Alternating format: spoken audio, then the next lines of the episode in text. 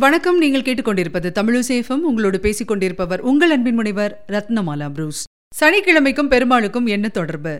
ஏன் சனிக்கிழமைகளில் பெருமாள் கோயில்களில் கூட்டம் நிரம்பி வழிகிறது?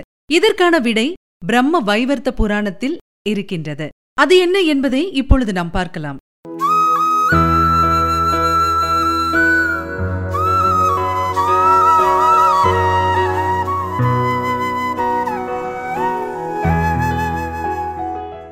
சூரியனுக்கு சஞ்சனா சாயா என இரண்டு மனைவிகள் சூரியனுக்கும் சஞ்சனாவுக்கும் பிறந்தவர்கள் யமதர்ம ராஜாவும் யமுனா நதியும்.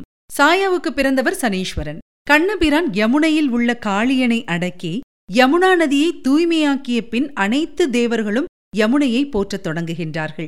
கங்கையை விட புனிதமான நதி என அதை கொண்டாடினார்கள். அதைக் கண்ட சனீஸ்வரன் யமுனையிடம் வந்து சகோதரியே உன்னை மங்களமானவள் என எல்லாரும் கொண்டாடுகிறார்கள். ஆனால் என்னை முடவன் என்றும் அமங்கலமானவன் என்றும் கூறுகிறார்களே உன்னைப் போல நானும் மங்களகரமானவனாக ஆக வேண்டும் என்றால் என்ன செய்ய வேண்டும்? என்று கேட்டார். அந்த நேரத்தில் அங்கே வந்த நாரதர் சனீஸ்வரா யமுனை கண்ணனின் திருவுள்ளத்தை மகிழ்வித்தாள். அதனால் மங்களகரமானவளாக இருக்கிறாள். நீயும் கண்ணனின் திருவுள்ளத்தை உகப்பித்தால் நிச்சயமாக மங்களமாகி விடுவாய் என்று கூறுகின்றார். கண்ணனை மகிழ்விக்க நான் என்ன செய்ய வேண்டும்? என்று சனீஸ்வரன் கேட்கின்றார். அதற்கு நாரதர் ஹோலிகா என்று ரணியனுக்கு ஒரு சகோதரி இருந்தாள். அவளுக்கு தீயால் சுடப்படாமல் இருக்கும் விசேஷ தன்மை உண்டு. பிரகலாதனை பலவிதமான தண்டனைகளுக்கு உள்ளாக்கியும் அவன் அவற்றால் பாதிக்கப்படாமல் இருப்பதைக் கண்ட ரணியன் ஹோலிகாவிடம் பிரகலாதனை ஒப்படைத்தான். பிரகலாதனை தீயில் தள்ளிய ஹோலிகா தானும் தீக்குள் இறங்கி அவனை வெளிவர முடியாதபடி அழுத்தினாள். அப்போது நரசிம்ம பெருமாள் ஹோலிகாவின் பிடியிலிருந்து பிரகலாதனை காத்து வெளியே அழைத்து வந்தார். ஹோலிகாவிடமிருந்து நரசிம்மர் பிரகலாதனை காத்த நாளைத்தான் ஹோலி பண்டிகையாக மக்கள் கொண்டாடுகின்றார்கள். அந்த ஹோலிகா பெண் என்பதால் நரசிம்மர் அவளை கொல்லாமல் விட்டுவிட்டார். இப்போது அவள் தன் சகோதரனான ரெணியனைக் கொண்ட திருமாலை பழிவாங்க துடித்துக் கொண்டிருக்கிறாள். திருமால் கண்ணனாக அவதாரம் செய்ததை அறிந்து கோகுலத்துக்கு அவள் வந்துவிட்டாள். நாளை இங்கே ஹோலி பண்டிகை. தன்னிடமிருந்து பிரகலாதனை அவன் காத்த நாளான ஹோலி பண்டிகை அன்று கண்ணனையும் அவன் தோழர்களையும் தீக்கு இரையாக்கி பழி தீர்க்க திட்டம் தீட்டியிருக்கிறாள். சனீஸ்வரா நீ அந்த ஹோலிகாவை கண்டறிந்து அவளை எரித்து சாம்பலாக்கி விட்டால் கண்ணனை மகிழ்விக்கலாம். அவன் அருளை பெறலாம். நீயும் மங்களகரமாக ஆகலாம். என்றார்.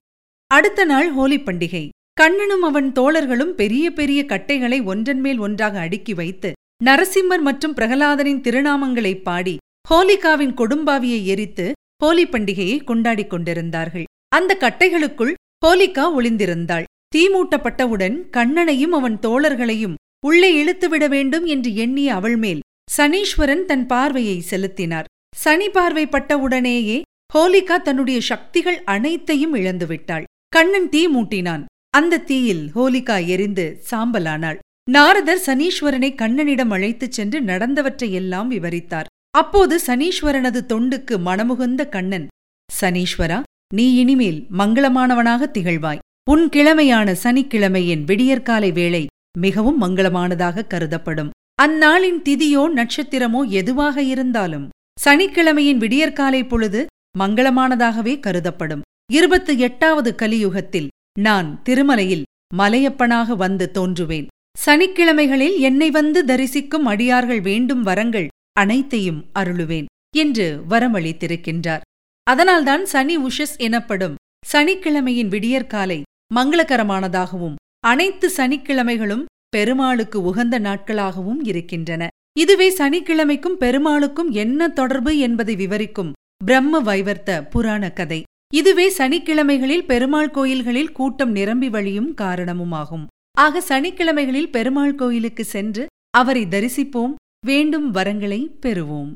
மீண்டும் மற்றொரு நிகழ்ச்சியில் உங்களை சந்திக்கலாம். அதுவரையில் உங்களிடத்திலிருந்து விடைபெறுவது உங்கள் அன்பின் முனைவர் ரத்னமாலா புரூஸ். தொடர்ந்து இணைந்திருங்கள். இது உங்கள் தமிழோசையஃபம் இது எட்டு தீக்கும் எதிரொலிக்கட்டும்